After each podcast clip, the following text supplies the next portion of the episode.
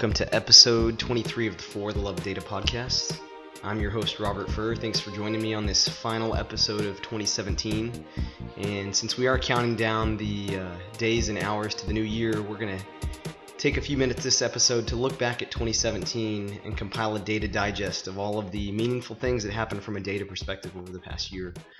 Uh, there's tons of things that we could talk about, but we're going to focus today on cryptocurrency because that's been a topic getting a lot of press. Data breaches, which seem to happen uh, nearly endlessly day by day in 2017. World affairs, which is always a, a topic of concern and something that impacts every one of us, and then other miscellaneous data tidbits. So there are a lot of other pieces of data news out there, but these are the ones that, looking back at uh, all of the news that I've read and some of the things that other people are giving coverage to seemed uh, at the forefront of most people's minds. So you can always check out the show notes uh, at fortheloveofdata.com slash e23 for uh, for anything specific to this episode. Uh, I'll put links to uh, all the different stories, uh, some different graphs on cryptocurrencies and and things like that. So please give that a look and uh, drop a comment there if you have any questions. So the first thing I want to focus on that was uh, something that has gotten a lot more press recently, but has been uh, in the news a lot in 2017 was cryptocurrency. Uh, there's been a lot of coverage about blockchain, uh, what enterprises are trying to do with that, uh, what enterprises are doing with Bitcoin and other cryptocurrencies as far as accepting them, uh, or embracing them in some method to uh, continue to do their business or try to expand into new markets.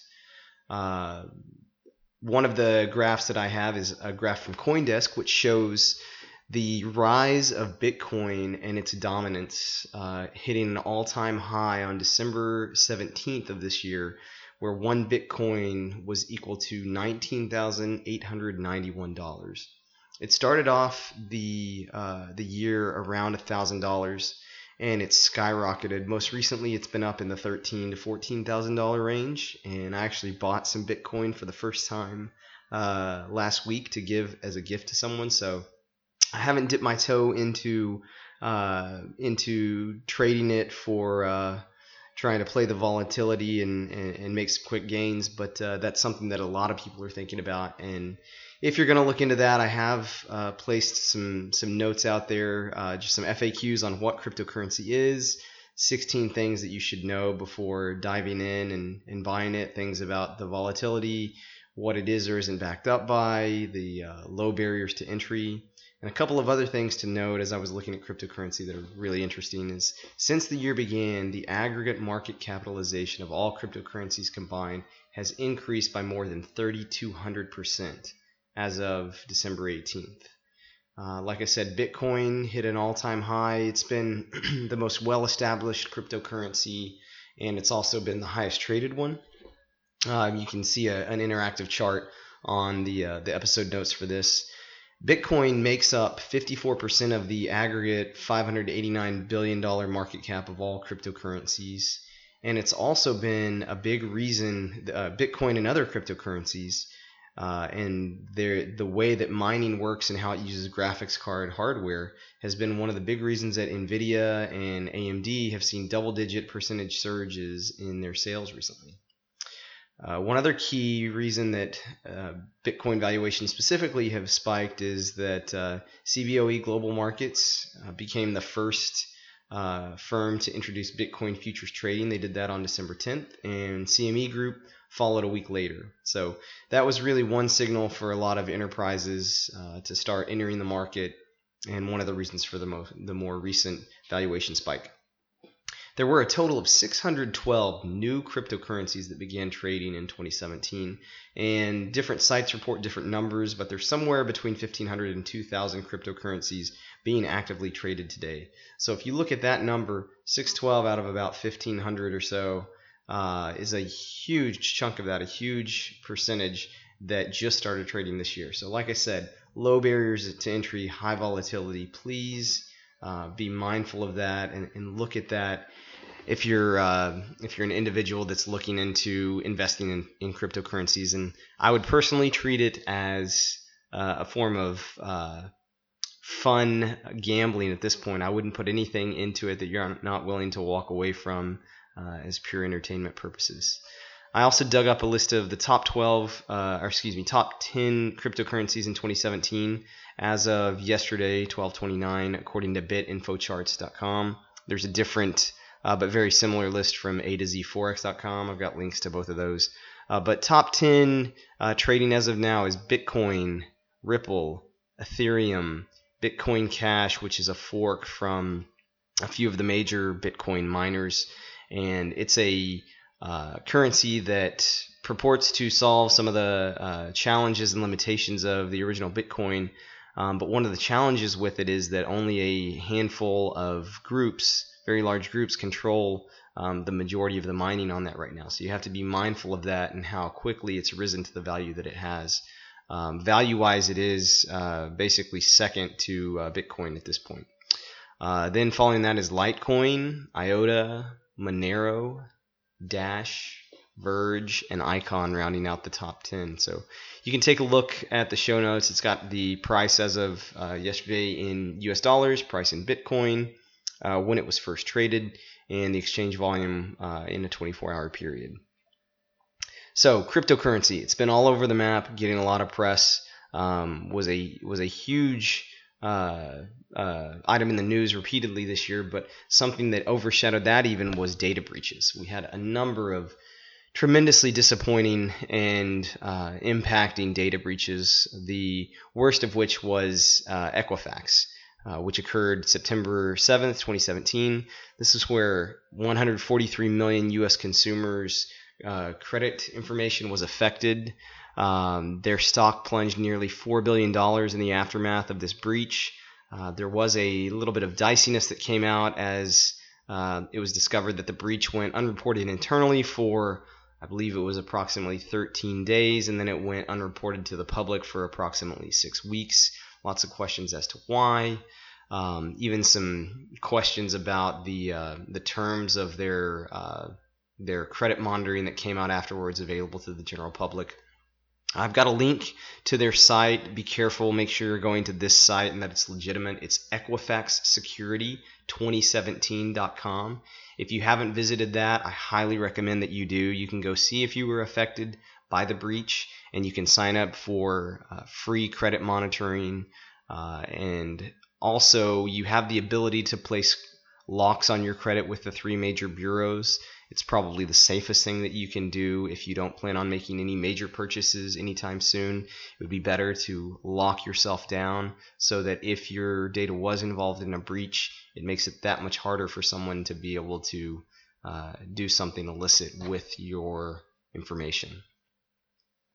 So that was 143 million in terms of numbers. There were some others that were higher um, but probably not nearly as impactful based on the amount of information that was uh, was taken. Uh, but a close second is the Republican Republican National Convention voter list. This was a list of nearly every registered voter, about 200 million Americans, that was left exposed unintentionally on a AWS uh, server and uh, was taken and there was a lot of contact information on this, voting uh, records, as well as uh, projected uh, uh political affiliations and things like that that the uh, the consulting firm that had been working with the RNC had had, had done. Um, so you can go out there and you can you can actually take a look at some of the information that was a that was part of that breach. Uh, and then the third one is not something that actually happened this year, but it was a uh, increase in the number of affected accounts, and that was Yahoo. Back in 2013, Yahoo had a large breach, but this year they came out and said that the actual number of accounts was 3 billion rather than the 1 billion that was previously uh, expected. So if you have uh, an account with Yahoo, it's highly recommended that you change your password on that. And if you had any shared accounts with or shared credentials um, that, that shared that, that you make sure and change those as well. Another one that hit the news um, pretty heavily, but was a little bit smaller than the others that we've talked about so far, is Uber. Uber had 57 million uh, of their customers, as well as about 2,000 of their drivers, uh, or maybe 20,000. I can't remember the exact number, but a lot of their user accounts and some of their drivers had valuable information that a hacker was able to uncover. And Uber unfortunately paid the, this person to keep the breach private. And that came out in the news after the initial revelation. Uh, the primary information that was lost on the 57 million user accounts was basically name and email address. Drivers had their uh, their driver's license information exposed as well, so a little bit worse for them, um, but not quite as many people in terms of numbers. And then rounding out the top five on this is a list of 560 million passwords, uh, credentials that were compiled into one database of breaches from at least 10 different services, and it was found on the dark web. And so this was a, uh, a list of compiled credentials that people could access and use for whatever nefarious schemes that, that they have. Oftentimes, there are a lot of duplicates in these lists, and the same uh, the, the same credentials from multiple breaches could be uh, found. So 560 million might be a little bit higher than the actual number of unique records, but it's still a massive uh, data store of information on a large number of people, and it was available to where almost anyone could access it that wanted it. Uh, so, with all of these breaches, again, huge numbers, uh, data breaches are sort of becoming a way of life. So, you need to do all of the uh, all of the things that people have recommended uh, to keep yourself secure. Use two-factor authentication wherever it's available. And if you have questions on that, please hit me up and I can tell you uh, some of my personal experiences and some of the things that I use that on. Um, try to make your passwords unique and uh, long enough that they can't be brute forced. And a couple of services that are pretty interesting um, that I would recommend that you check out is a site called Have I Been Pwned or Have I Been Owned? Uh, and I've got a link to that. That's a place where you can put in your contact information and it can tell you, like your email address, and it will tell you um, whether that email address has been uh, involved in, in any breaches. And then one that's even more uh, detailed, uh, they've got a free offering for individuals is SpyCloud. So with SpyCloud, you can create a free account on there. You can list uh, email addresses that belong to you. They will ask you to verify that through a verification email.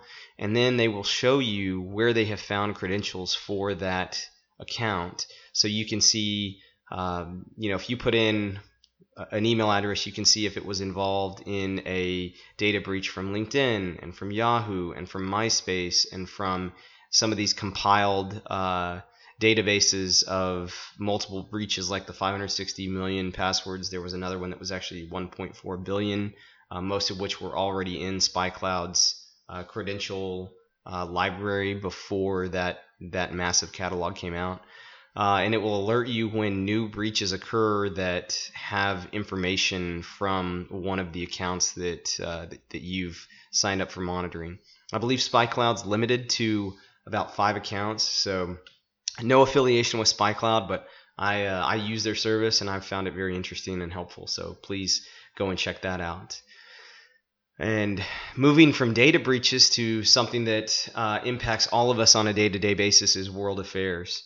Uh, the World Bank has a fascinating article with 12 beautiful charts covering everything from food assistance to climate change to education, nutrition, elections, energy, and a tribute to Hans Rosling, who made us see the world in new ways with breathtaking visualizations with Gapminder and bubble charts. If you haven't seen uh, his wonderful TED video, I've got a link to it in uh, the show notes, but it is truly eye opening, uh, not only from what it means uh, for the world and how data can help you understand things about our history and about our culture and about how we as humans live and work together, uh, but also how you tell a story with beautiful data visualizations and humor. It's really great. I highly recommend that you you take a look at that. Uh, jumping into a few of the charts available in the World Bank, World Bank article. Uh, there is some information talking about how 76 million people need uh, emergency food assistance in 2018. That's the projection, which is uh, pretty close to the high of 83 million uh, that needed it this year. Um, the amount of carbon uh, CO2 emissions that we uh, are emitting is unprecedented, and you can see the growth of that over time. Uh, you can see the number of natural disasters that have been reported, and that's been skyrocketing. It's been on a steep uphill climb since 1980. um, and a little bit of a down downward trend uh, more recently, but it's still much much higher than historical averages. Uh, some information about learning and how more schooling is associated with higher wages. You get a, a lot of information based on geof- geographic region from sub-Saharan Africa to Latin America, East Asia, and you can see how what the impact is of an additional year of schooling uh, for the number of wages that people are, are uh, able to uh, to earn. And then uh, I'm not going to go through all of them, but just everything, gorgeous visualizations about um, population aging and how that's impacting us over time and in regions. Um, what species of animals are being threatened, and even some information on uh, elections and voter turnout and how uh, how many elections are deemed to be free and fair and, and what voter turnout is over time. And lastly, I uh, I do want to hit one thing. Uh, it even has some encouraging notes about how much easier it's becoming to start a business. So across the board, uh, in every geographic area in the world, it's be, it's becoming faster to start a new business. And today, the average time taken to start a smaller medium business is 20 days worldwide, compared with 52 days in, in 2003. So if you've got an entrepreneurial spirit, uh, it's definitely the right time to go out and, and stake your claim and, and try to look into that. So those were the three big areas that I wanted to hit: cryptocurrency, data breaches, and world affairs. There are a few other uh, data tidbits that I want to make sure and highlight. Um, one of these is the uh, the most popular Instagram post, um, which was a post by Beyonce, and that was uh, announcing her uh, pregnancy with uh, twins, and that was uh, liked by over 11 million people on Instagram. No look back at 2017 would be complete without checking in on the Twitter sphere and seeing what the most retweeted uh, tweet of the year was. It was actually from a person named Carter Wilkerson who asked Wendy's how many retweet, retweets it would take for him to earn a year of free chicken nuggets. Wendy said 18 million he tried his hardest. He only got 3.6 million, which wasn't enough for the free chicken nuggets, but it was more than any other tweet that was retweeted uh, in 2017. Looking at the rest of the top 10 list, uh, President Obama, former President Obama, had uh, three posts in the top 10, including one that was the most liked of 2017. Uh, so you can check out a link to that from a U.S. News report that I've got on the show notes. Uh, and then outside of that, there were a bunch of key acquisitions. One that I want to mention is Oracle by an API management firm, Apiary. Uh, be on the lookout for how that evolves the tool and what it means for Oracle. Uh, another key aspect that I haven't gone into detail uh, here on the podcast, but I'm actually working quite a bit with in my uh, my day-to-day job is robotic process automation (RPA). Um, we saw continued growth and implementations of that in 2017. I would expect more of that in 2018. More uh, departments to uh, to get on the bandwagon of that. There's a lot of use cases from payroll uh, to risk and compliance to uh, data investigation uh, and and even just uh, normal automated normal data entry or call center type things that can be uh, very routine and can be uh, crafted into a uh, into a robot or a task. So if you have questions about that, it's something that I'm getting more and more passionate about. I may do a, a podcast on that if someone's got an interesting take on it or would like to hear more. Uh, and then another one that uh, is not directly impacting uh, the data world on a day-to-day basis, but it underlies some of our solutions, and I think it will become more key in 2018, is Kubernetes. Uh, this is becoming a de facto standard for container management, and it was upgraded to adopt uh, by TechRadar this year.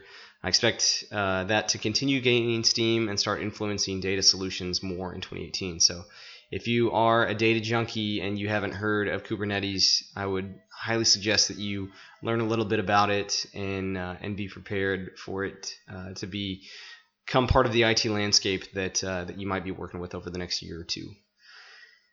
So that is going to wrap it up for uh, this episode and actually this year in For the Love of Data. I want to take a moment to thank everybody that's been listening. uh, this year and has joined the podcast. I really appreciate uh, you joining me on uh, on these deluges into uh, different data topics. I am excited about what 2018 holds for uh, this podcast as well as for all of us personally and professionally. So please, uh, I encourage you to go out to fortheloveofdata.com and check out this episode and all the other episodes. Uh, leave any comments that you have. Uh, please give us a rating on iTunes or wherever you listen to your podcasts. you can definitely tweet at me. I'm at Love of Data or at Robert Furr on Twitter. Uh, and if you have anything that you would like to talk about uh, or a topic that you'd like me to do a deep dive on, please let me know that in your comments. And have a safe, happy, and healthy New Year's with your friends and family. And we'll see you uh, next year in 2018. We're going to let Auld Lang Syne take us out just like it brought us in uh, a version from the Free Music Archive. Until next time, this is Robert Furr signing off.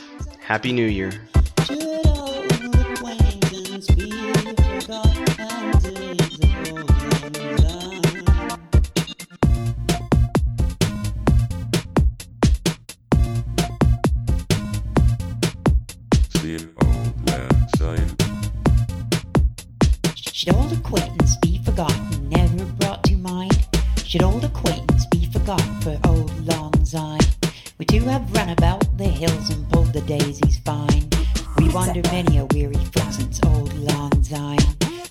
We two have paddled in the stream from morning till we dine. But seas between us brought abroad since auld lang syne.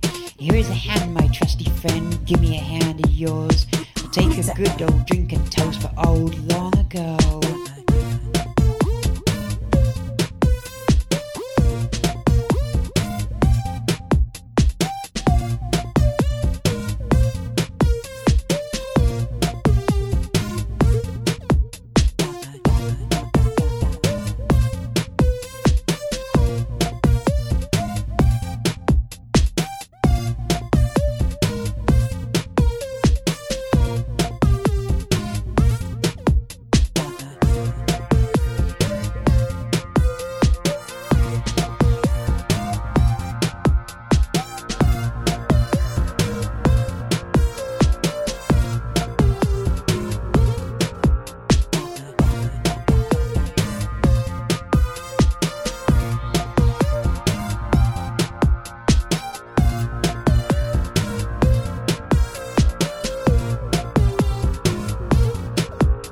Old acquaintance be forgotten?